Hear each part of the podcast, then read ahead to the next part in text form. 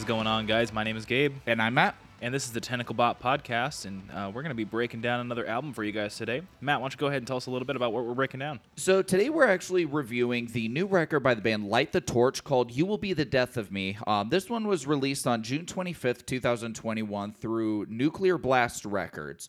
Really quick, who is Light the Torch? So Light the Torch is composed of Howard Jones on vocals, and I apologize if I mispronounced the name, Francesco Ardusato on guitar, Ryan Wambacher on bass, and then actually playing the drums on this one is Alex Rudinger from Whitechapel, which I thought was a fun little thing. So really quick, first impressions, Gabe, how are you feeling? Yeah, so I had been following these guys since Howard formed them as Devil You Know. They changed the name in 2017 due to legal issues with the former founding member because he felt like he had copyright to the name for being a part of it or something like that. So they changed it to Light the Torch to avoid those. It never fails to put a smile on my face when I hear Howard Jones sing. He was just such a staple for so many people in metalcore growing up, and hearing his voice with Killswitch Engage, that it just... I never fail to just think happy thoughts when I hear him, his voice. Yeah. And it's a good album from Light the Torch. It's not super amazing, but it's consistent, it's powerful, and it's a great addition to the Light the Torch discography. Mm-hmm. It honestly kind of feels like Volbeat slowed down and had Howard fronting it for a lot of the album, which was really interesting. That is interesting, actually. I'll be completely honest. Initially, the first probably once or twice I had listened to the record, I didn't like it. And I don't know what it was. I can't put my finger on what it was. But once I got a few listens through and I kind of started breaking everything down, as I was hooked pretty quickly. And really just kind of jumping right into the musical review is... There were times on this record you could have told me this was actually released in the 1980s, and I would have believed you. And this is also with the idea that I had not known who Howard Jones was.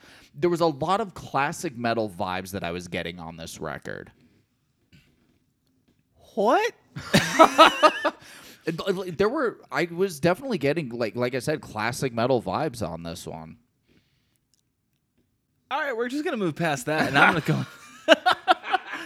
Okay, I don't know what that was. I'm sorry, folks. So nothing in particular really stood out on this album besides Howard's vocal capability. And that's fair. This is gonna be just a common theme throughout this entire record, or this review here is. I'm just gonna be just praising Howard's vocal capabilities because I'm in love with the man's voice.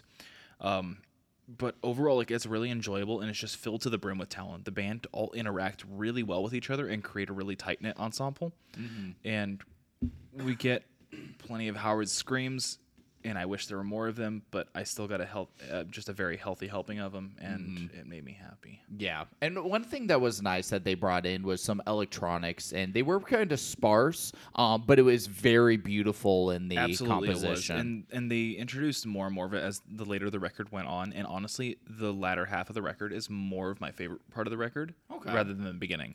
And I'm also a really big fan of that neo-wave, dark synth, gothic kind of electronica music. Yeah. And think your 1980s B-movie, spy movie kind of stuff. I don't know what it is about it, but I've just always been hooked on it. And this introduced elements of that, and I feel like that just was another way to kind of hook me into this record even further. And I really enjoyed that. How are you feeling lyrically on this album? So one of the quotes that I had gotten from Howard is he had stated, quote, "The past few years have helped me to become more personal in my writing," end quote. And you really see that lyrically. The first question I thought of, I was kind of looking at as I was seeing it is, who hurt you, man? But there were also the weird thing about it, too, is there were some lyrics where it was almost as if Howard was trying to apologize for hurting others. And he stated that he's very much a loner. And you kind of hear some of that with "Let Me Fall Apart" and "Living with a Ghost." And he tells these very personal themes throughout the record, and he's able to fairly eloquently do it. And it still portrays, it tells the story, but he's very eloquent in kind of the how he uses metaphors to kind of help tell that story. Mm-hmm. Yeah, so lyrically for me, the album was kind of middle of the road. It by no means was bad. The point of the songs were, for the most part, really easy to get across. They just felt kind of generic in some spots, as well as it just was repetitive, and I'm not really a huge fan of repetitive lyrics kind of consistently throughout the album. I liked things to be shaken up. And just like you don't like when people sing about singing a song and songing a sing? That is correct, yes. It's one of my many pet peeves. Yes. That's why I hate the song Gucci Gang, and the fact that it sat at number one for like 6 weeks straight on the U.S. billboards is indicative of how our society is and why it deserves to burn. Anyway, so we move on to the album art. That might have been the most... I think I'm getting some like mental whiplash. That was... Wow, okay. I'm just saying Gucci Gang bad. Society bad for letting Gucci Gang be good. No mas. The artwork on this album is like a really ornate cross with a skull in the center. It's more akin to like the Red Cross symbology rather than a crucifix due to the lack of the elongated lower line. Mm-hmm. The band names above the record, the image, and the below is the album title. How are you feeling on this? What did it make you feel, Matt? So Actually, the artist that did this one is Francesco, the guitarist. Oh, no way. He did the art on this one. I had actually found that out through, I believe it was ArtStation, and he had posted it. And they unfortunately didn't go into detail kind of what it was supposed to kind of embed, or at least what it was trying to portray in the art. Yeah, it didn't. I didn't really recognize any sort of significance in accordance with the band's imagery or anything on the album.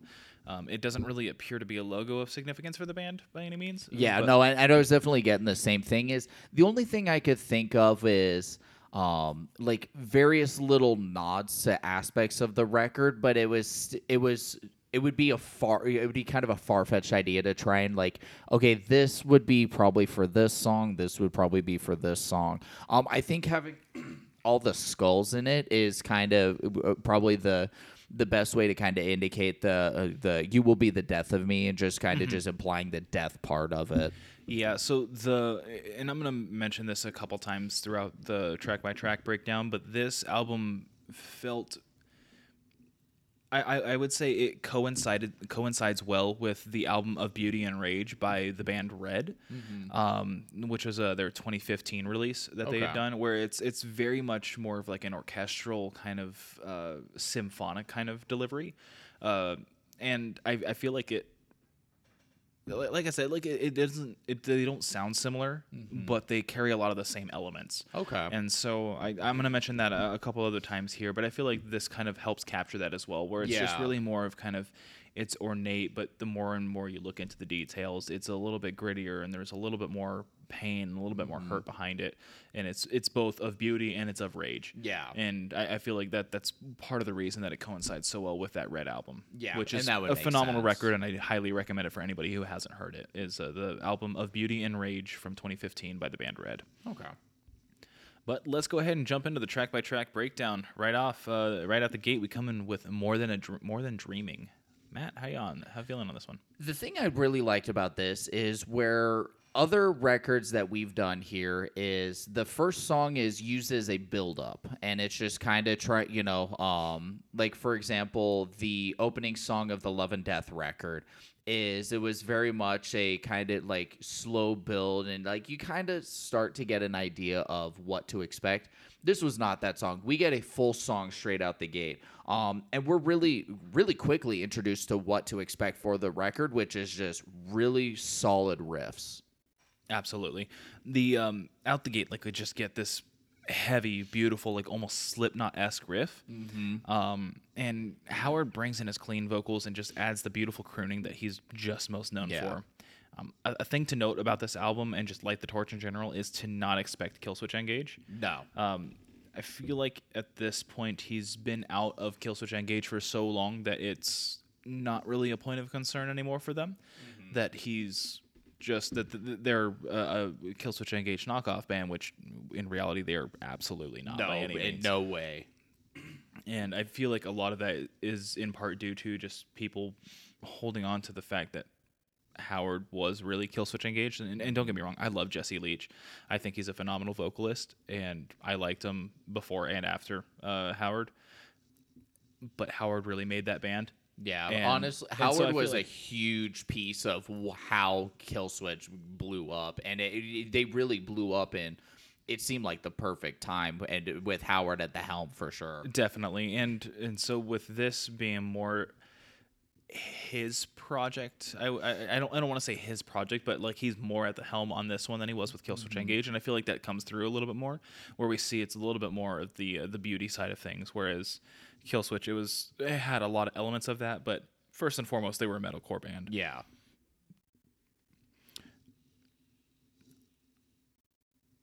The solo tone in this song is just 10 out of 10, mint. I love it. It's the guitar tone just really throughout the record is absolutely fantastic. I can't argue. And the nice thing, like, you kind of continuing to toot the horn for Howard because he's a fantastic vocalist, is this song also sets a strong expectation for this record. And, like, he's not doing anything mind-blowing vocally. He's not reinventing the wheel. But this chorus slaps, man. Like, it's so simple. And he does this a lot throughout the record and just the simplicity of it. But it's like, this is a really good chorus. Mm-hmm. Like, there's just no other way to put it. Yeah, absolutely. From there, it goes ahead and jumps into the song Let Me Fall Apart. This song leads really well after the opening track. Like, it still keeps it upbeat. It shakes it up. We see them beginning to implement those mild electronic elements just to add that flavor. And it's, again, just a really catchy chorus. And my only complaint about this song is that there's a ton of really cool lead lines throughout the song that are just buried in the mix. Yeah. This is another example of what Lunar Halo was to me for that era record. I remember, I mean, really soon after I listened to this record is I had this playing in my car and I was just singing the chorus. Like it's just so catchy, and I love how the first, you know, as it goes into is the first maybe two syllables is it sounds like it's just Howard by himself. And then for the rest of that, each line, is it seems like everything just shoots open. And it almost sounds like it's like three Howards going at the same time. It's beautiful, absolutely beautiful. And so I really... really like those. So, and the really cool thing is like the riffage on this one seems super simple. And what it does is it then allows Howard to really take this one over. So this one kind of felt, yeah, and you know, I don't want this to sound like I'm knocking the band, but this almost felt like the type of song that was like the Howard Jones project. But and I think it was because this band shows that they're a very cohesive unit, is they're kind of looking at it as it more of like, we're going to let you take the front, and we want you to show what you can do. But it's like, we're not going to do this every song, but this is the opportunity. Like, we want to hand, you know, kind of just like it kind of movies sometimes where it's like the person will come up on the stage and it's just the one light just, and it's, you just see the beam of light just on the kid, and the kid's just like, hi. Like that's what this song I kind of envisioned. That was a really long analogy. That was a really long analogy to confuse me even further. Howard Jones, this song, boom, there we go. Yeah, okay, cool. Go ahead and bring this in the next one. So the next one we have is End of the World. And this is where we actually get to see a bit more of the return to the aggressive riffage. But it also brings in some of the elements from the prior song and how very sing-along-esque and kind of the big chorus, which I thought was really nice. Yeah, so most metal songs... I shouldn't say most. So metal songs written in 6/8 aren't uncommon, but they're not everywhere either. So it's a very... good use of the time signature, and it shakes things up from its predecessors to add a cool, just another cool element.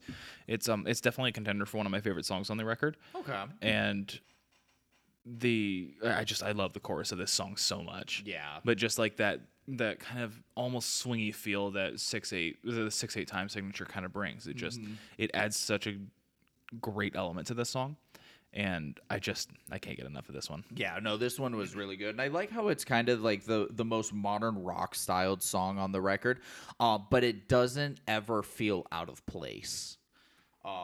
Following up is we have Wilting in the Light, which is actually the first single of the record, which I was actually a little bit shocked by once I was doing my research. What are your thoughts, man? I think it's a great representation of what was to be expected from this album when they released it. If you were to if you were just to listen to the singles on this album, it's in the race for my top song as well. Really? I really like this song. The main riff throughout it is just super groovy and really cool. And just, I don't know, something about this song just really captures me, and I love it. Yeah, no, and I do have to agree that this song is, and especially when you look at it from a marketing standpoint, is them using this song to introduce the record to everybody is an absolutely genius move, because it doesn't go, it's not like, I kind of found this one. This one's not really up in my favorites. I still enjoy the song, absolutely. But it's one of those things where it's like, we're going to, kind of getting your toes wet. Kind of very, very much dipping your toes into the water. And so you understand what's coming, but you're not getting the best part of the record. Yeah, absolutely. This is a very good teaser. Like I said, getting your feet wet. This is a great song for that, for the rest of the record. Yep. And I love it. It's a solid one for sure. It's a good one. It's a good one. From there, after Wilting in the Light, it jumps into the song Death of Me, which is, I guess, what would be considered the title track for this one. Yeah. It's not the full title, but effectively it is. It definitely takes a shift and slows down the album a bit. How are you feeling on this one, Matt? The first thing I kind of saw throughout parts of the song is some aspects where I was reminded of when Howard was in Killswitch. But I think really the resemblances end in this song, and it was pretty minimal throughout with the song that we see it. And I think this is probably the biggest chorus that we see throughout the record. And we've seen up to this point, the choruses have, similar to what Architects, their record was, is it seemed like every chorus, it just seemed to kind of fill the room when you listen to it. Mm-hmm. This was very much that kind of a chorus. And I think this is probably the one that fills up the room the most. Yeah, the chorus is definitely catchy. And also Howard screams and me gusta. That breakdown in there too was really good. I definitely was a fan of it. Yeah, this one is, so we saw a return of the electronic elements just sprinkled in. I wasn't really a huge fan of how repetitive this song was, and that's going to be just an issue that I have with several of these songs in here, but otherwise, it was a decent song. It's definitely not my favorite, but it's definitely not at the bottom for me. Yeah, no, I can agree with that. I can kind of agree with that kind of positioning. Next up, we do have Living with a Ghost, and I think when you actually look at least the vocal delivery and a little bit in the instrumentals, this is kind of the most metalcore-esque song of the record. I love this song. This is a good one. It's so heavy. There are a couple metalcore tropes that we were listening, that were popped up in this song, and I thought I kind of laughed to myself when I heard it, and especially the signature drum roll to signal that the breakdown's coming was one of the big ones, and I just kind of chuckled to myself. I really like how it doesn't feel out of place. Where I kind of was seeing a lot more of the classic metal vibes is having it be very much more kind of that instrumentally, and then having something with the metalcore of now and it being on the same record. It fit really nicely. It is kind of middle of the road, but based on how good this record is, that's a pretty strong middle of the road. Absolutely. This is another one of my favorites on the record personally. It's absolutely just a pit opener, and Howard just proves over and over again that he can still hang with the best metal vocalists that are out there today. Oh, without a doubt. When he's using his high range, screaming, "What more do you want?" It just gives me chills. Yeah, And kind of as a callback to Killswitch is when he got to do the feature with Jesse on... what's the name of the song? So, like, as we saw in The Signal Fire by Killswitch, when Howard actually got to make a brief comeback, is you got to see that Howard still does have it. The only place that I feel like vocally, at least screaming-wise, that he doesn't quite have it the same is a little bit more the lower range. Oh, I'm going to fight you. It's... Let me backtrack this statement and kind of clarify. Yeah, you better clarify. Otherwise, I'm going to come over this table at you. So it almost sounds like, in a way, his voice isn't as clean as it was kind of in the early Killswitch days. Like there's more grit to it, but it's grit in a good way, but it also is like a grit and almost as if like there was like some damage done, and it's like almost a worn down kind of sound, which, and I'm not saying that's a bad thing, but it definitely feels like there was something not quite the same as Howard back when he was in Killswitch. So once again, folks, we are taking applications for a new co-host. You can go ahead and send those in to tentaclebob@gmail.com, and I will be able to review those and kick Matt out because Matt is clearly wrong in this situation, you heathen. Sweet dude. Before I get angrier, Matt, we're going to move on to the next song. Seems good. Become the Martyr. So as I mentioned prior to, mm-hmm. I love gothic synth and neo dark wave and all that kind of stuff, and they bring a lot of it in on the verses on this song, and yeah. I am about it. I hate to do it, but I think this might be my least favorite of the record. But there has to be one that goes to the bottom, and like I feel bad for putting it down at the bottom, but a song has to take the fall. I'm sorry. So this is my last episode, I guess. So I love that they incorporated that. The chorus is super powerful, and honestly, it's just another peak moment vocally for Howard on the album. And this is the one where it really started giving me the of Beauty and Rage vibes from Red. Specifically their song The Darkest Side of Me.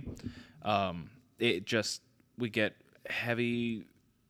heaviness throughout the song, and then like during the bridge we get a really nice helping of the backing vocalist Ryan Wambacher, mm-hmm. Over Jones's screams, and I thought that was really cool, and we get to see a little bit more of him as we go later into the record too. Yeah, like and he's very present there throughout the record, mm-hmm. just in harmonies with Howard. Right. But this one here and the next song, Something Deep Inside, we also see a really prevalent feature of him taking the helm for those bridges. For sure, yeah, no, I can. And so, and really the big thing, you know, and I'll just kind of wrap up the thoughts on Become the Martyr. It's really this, like, it keeps consistent with what we've seen throughout the rest of the record, but it just didn't stick out like some of the other songs. So that was another one of the reasons I wasn't, like, an overly big fan of this one. But we'll jump right into Something Deep Inside, which you had started to kind of allude to. And it really, we start coming back to that high energy sound, or we come back to a more high energy sound like we have seen throughout the mm-hmm. rest of the record as opposed to this last song. And this, honestly, when I listened to this, it felt like a band that was around from the 1980s that had, you know, evolved over time and kind of caught up. Like, again, just classic, really feeling like classic heavy metal in this one. What do you consider classic heavy metal, Matt? Like, you know, Judas Priest among many different bands. That's just the first one that comes to mind. Okay, fine. This is like just super chunky riffing throughout the entire song, and like this is a song that I'm absolutely gonna throw my back out to, headbanging to. This is fair because I'm an old man and my back is bad. Get off my lawn. Exactly, and I hate that so much. So, and I like how this has a really punchy chorus with a very simple drum beat, mm-hmm. Which helps to kind of keep it moving. And it doesn't, you know, it kind of keeps it from becoming stale. Yeah. And I really did enjoy that song for this song for that reason. And that's one thing too, that like I really want to point more praise towards the band themselves, mm-hmm. is they managed to just hold back enough that like they truly show off the less is more trope in music. Yeah, and I don't know, there's so many bands that fail to exemplify that, and I feel like this here is honestly one of the best examples of less is more in music. Mm-hmm. There's still points in the album where all of the members in the band get to show off what they're capable of doing, as well as really add more to the record when it's needed. But at the same time, they're also able to pull back in such a way that I feel like it, even though it goes without saying that they're all super talented musicians, it really does need to be highlighted. Mm-hmm. The fact that they're able to do it in such a way that really aids to the record. Yeah. And just once again, I just really got to like hand it to those guys. Yeah. And I'm sure I will be make note of it when it does come up, but if you listen to all the guitar solos throughout the record, they're all less than like 20 seconds. They're mm-hmm. all very, very brief. So, the less is more. That's exactly as you brought up. And I was, as a big fan of listening to people just sitting there losing their mind, shredding, I was disappointed, but it was like the little bit that I got in this record is I was like, okay, that was a really good solo, even though it was a very short period of time. Which again is probably my only complaint listening through, is I just wish the solos were longer. And honestly, I'm actually kind of at the opposite end of that. Mm-hmm. I'm more of a fan of a solid groove than I am a solo. Okay. A well placed solo like they have in this record are done extremely well, and that's always a treat for me, especially as a guitarist. But if it's just all solo, then it gets boring. Like there comes a point where there's so much soloing and everybody's just trying to push the speed and mm-hmm. the complexity of solos that it just doesn't really have any sort of merit anymore. And I feel like the solos here, when they're placed there for a reason. Mm-hmm. And that's why I'm okay with them being shorter and focusing more on the groove and the feel and the way that the song is meant to flow. Yeah. As opposed to just like these tech death metal guys where it's just straight solos for 40 minutes of an album, and that's all we get, and you can't really defer one guitarist from the other, and you can't really defer a verse from a chorus, from a bridge, from a second act or anything like that. That's fair. So that's where I come from on my stance with that. I'm not saying that like those guys are untalented by any means, and there's definitely a market for that. It's just not really for me, and I feel like this speaks more to the musicianship than if they were just to be shredding over every song. Right, okay, and that makes sense. From Something Deep Inside, we move into the song I Hate Myself. Howard, you okay, dude? I think this was really the first time that I had kind of seen it lyrically, the kind of like he's apologizing for him hurting someone, as I was kind of getting that vibe lyrically on this one. And I like kind of how the speed and riffage are brought back down a little bit, but it never feels like they pull their foot off the gas. Yeah, for this one, for me, besides the dark lyrical content of the song, like there's not a ton to note about it for me. Mm-hmm. It's not a bad song by any means. It just doesn't really stick above the rest, and it's on the lower end. It's not my least favorite song on the album, which we'll get to, but it's just it doesn't really do anything special to really catch my attention. Okay, that's fair.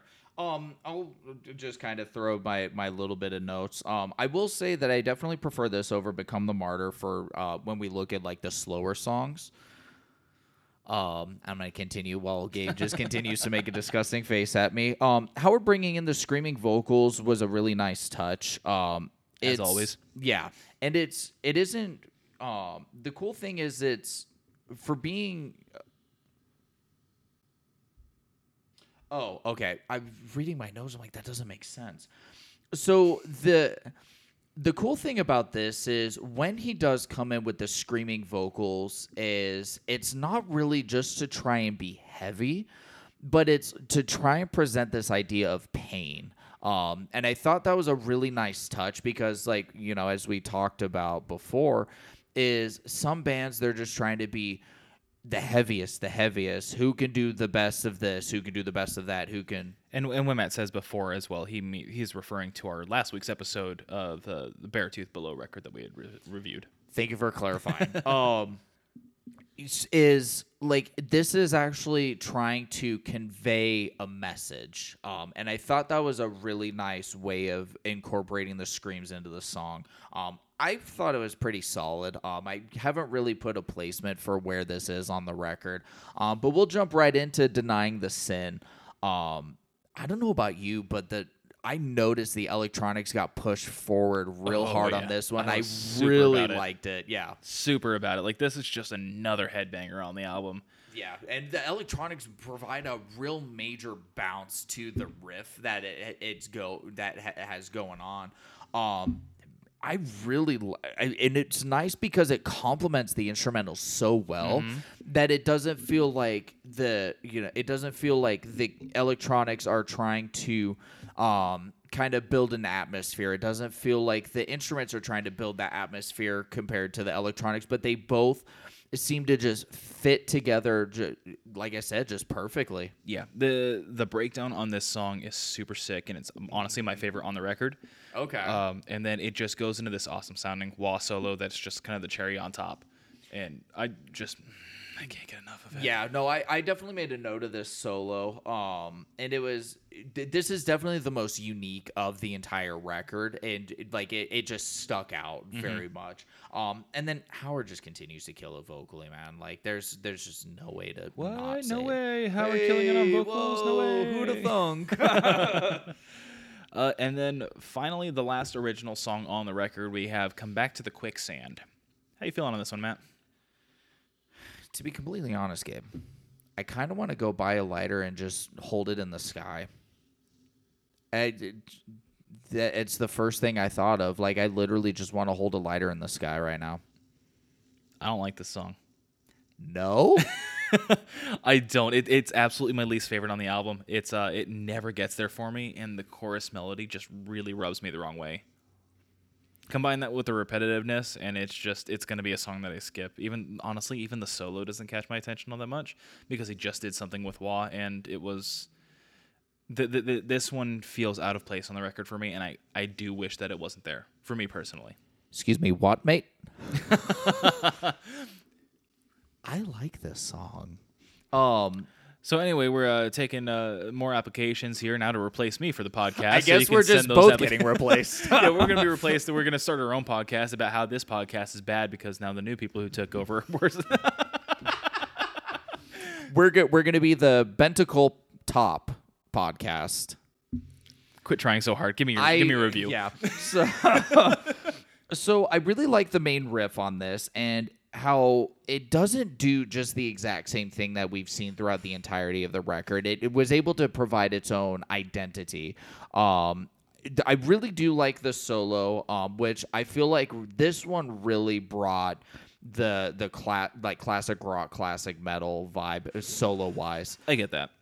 And then I like, if this were a song that were to be brought in the live shows, I can definitely see this being a sing along one.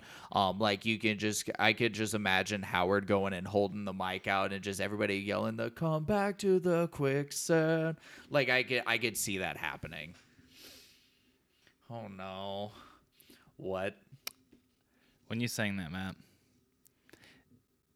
I felt for a second like I was in like a high school production of a Disney movie, but adapted to a play, with the way that melody was, because that was not the melody for the song whatsoever.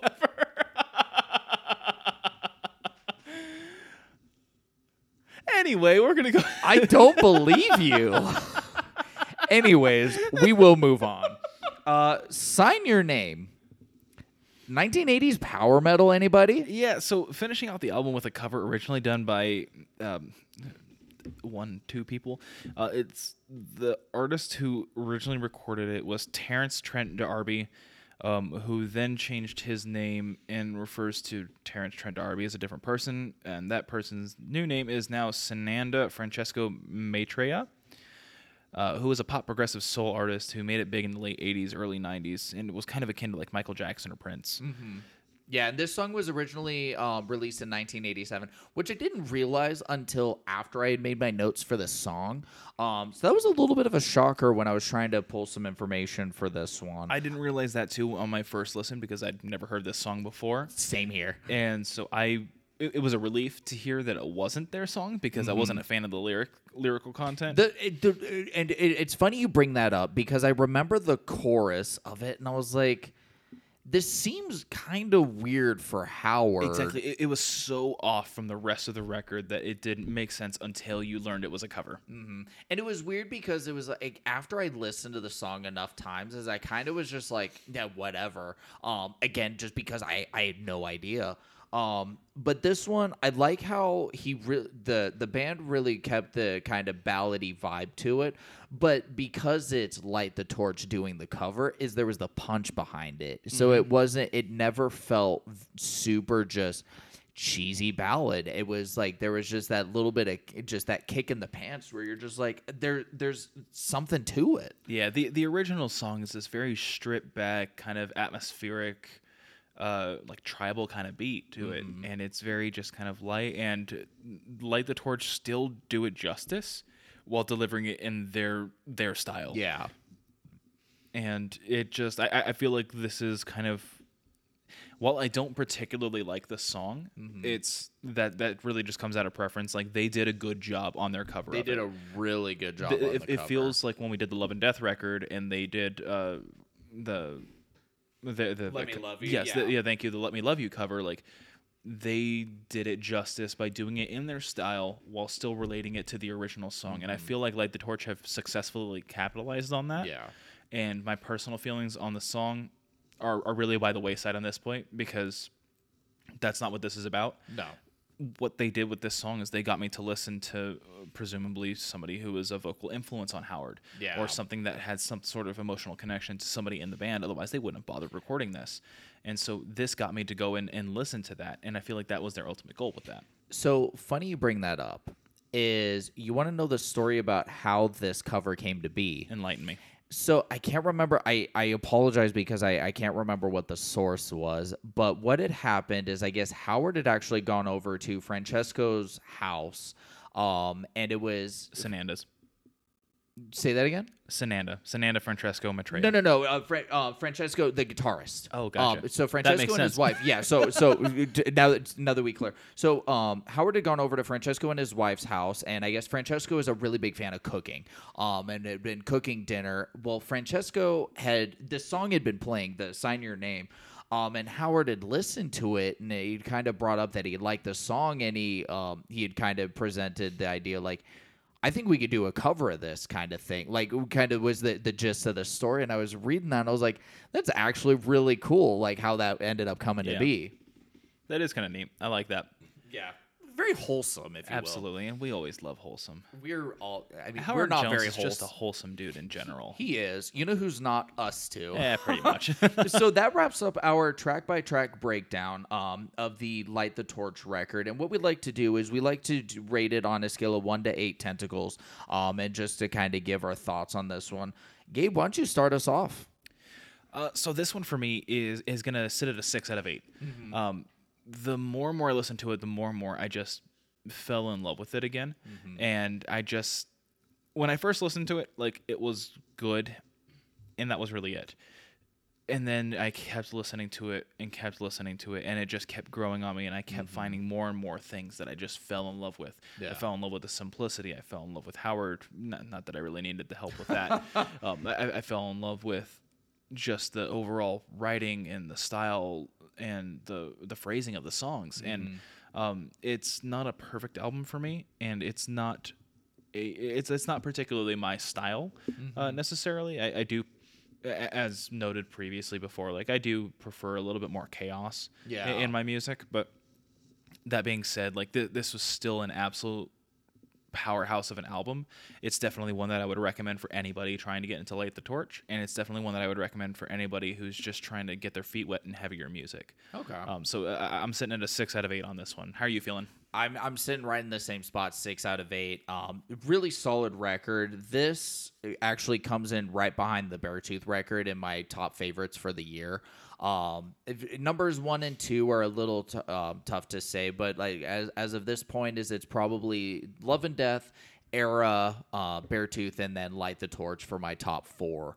I'm really, really happy about this one. Howard sounded amazing, and I do really enjoy listening to him sing. He's just a fantastic, clean vocalist. I will be completely honest. I do miss him to an extent in Killswitch, but, you know, that's a conversation for another time, and I think that ship is, you know, sailed a long time ago, but I will have zero issue coming back to this record. Is there's a lot of things that I really enjoyed about it, and it's just going to be another one of those records where it's I'll listen to, and like there might be the songs that are just not as good as others, but I don't see anywhere that I'd skip over. Absolutely. But that is going to do it for the Light the Torch record, You Will Be the Death of Me. Now we're going to go ahead and jump into the hidden track where Matt and I discuss something outside of this record. Matt, what do you got for us this week? So today I actually want to talk about the new single released by the band Make Them Suffer. It's called Contraband, and this one was released on June 24th, 2021, and it features Courtney LaPlante from Spirit Box. Listen, I could sit here and talk and just geek out about how great of a vocalist Courtney is. She comes in, she kills it. She does her signature kind of mid-lower scream. She does some high stuff, but she kills it. Moving on. The thing that bothers me the most about this is hold on, before you move on here. I think that was the least amount of airtime that you've ever spent talking about Courtney LaPlante. Gabe, considering you gave me a hard time about geeking about Courtney LaPlante, I mean, I had to cut it. But she is like her section is, again, is just her doing what she does best. But her part wasn't the thing that really instilled any sort of emotion the most. The thing that instilled the most emotion is the chorus, and my God, did it bother me. So don't get me wrong. The melody is fine. The instrumentals are fine. The lyrics, I don't know what it is, but the specific line, so tell me why you're killing all your friends, it turned me off so hard. And it's like, as I actually read the lyrics, which is, contraband won't protect you when there's a contract on your head, so tell me why you're killing all your friends. So you kind of break it down and take it at face value, is it somehow implies somebody who's on the run because they're like a drug dealer. Again, taking it completely at face value. But it's just this, so tell me why you're killing all your friends line. It just bothers me so much. And it's the thing that stuck out immediately with the song. Pushing the chorus out of the way is the lead vocalist with his screams is we get to see really quick into the song his ability to hit a really solid mid-tone. He hits highs in there really quick. And then coming in at the end where he does these just low growls, and it's somehow he seems to bring himself lower and lower and lower the more the song goes, and fantastic job. The piano accents the song really well. Overall, pretty good song. It's just, again, the chorus bothers me the most. I disagree. This song was fantastic. The chorus that you hate so much, this song is extremely political. Mm-hmm. And so, like, it's basically talking about people who refuse to follow along COVID guidelines. Mm-hmm. And so that's what's killing their friends. Hmm. And so when you think about it that way, you're wrong. I mean, so, like, it makes sense with the, you know, kind of lyrically. And, like, once I actually kind of read the lyrics, I was like, okay, it's kind of, like, it's not as terrible, but it's, like, another thing to consider here, mm-hmm. and this is honestly not something that I would really expect most people to know. So Make Them Suffer is from Australia. Okay. And Australia's lockdown procedures have just been nothing short of just disgusting. Like, they are... They, at some points in certain provinces or states, I don't know exactly what they call them because I'm an ignorant American, they have been just short of basically like what McCarthyism was in the 50s, where it's just like people going out, okay, you call your neighbor and the police are going to be showing up as to why they're going outside if they're not out for a 5 or 10 minute run. Like they had specific guidelines on when you could go out of your house and that kind of stuff, and people would call on you if that were the case in certain parts of it. And I may be over exaggerating a little bit, but I mean, it's the internet, it just blows up everything. Yeah. And so that's where I feel like a lot of the anger and a lot of this lyrical content kind of comes from that, mm-hmm. Where it's like these lines, like, except to save yourself at the expense of another, let me back up here. Regress, go figure, no answers, except to save yourself at the expense of another. And then the contraband won't protect you, contraband relating to the illegal goods. So in this case, the illegal goods being visiting people or going out to eat or things of that nature, things that are not really illegal, but at the same time were for them. Yeah. And the contract on your head, meaning the contract that they had to deal with their governments and their lockdown procedures because they couldn't seem to get it together. Mm-hmm. And so tell me why you're killing all your friends, just relating to okay, you're doing this for selfish reasons. Why won't you do this? Why won't you follow these procedures so we can all be together again? Yeah. And so that's where I feel like you're a little bit wrong on the lyrical content. Okay. I could be taking it completely out of context here. And I mean, if you look at it, and especially they want you dead, they want you buried, they want you signed, sealed, and delivered. I mean, is it kind of, if you look at it again at face value, and hadn't done any research, and I don't really follow Make Them Suffer. I know the name, and I know that they've been around for some time. Matt solely listened to this song for Courtney LaPlante. One of these days, you're gonna meet her and like. You're just going to be you're either going to be like so dumbfounded that you're just going to like pass out, or you're going to go ballistic where you get escorted out by security. It's going to be one of the two. There is no in between. I don't appreciate being attacked like that. Don't appreciate the truth. That's what you don't appreciate. Anyways, but like if you look at the lyrics at face value, and again, I just had not done any research into the song. I just kind of just jumped into it, hadn't really done any looking into Make Them Suffer, just because up until now is like I really just knew them by name. I really hadn't dug into their material.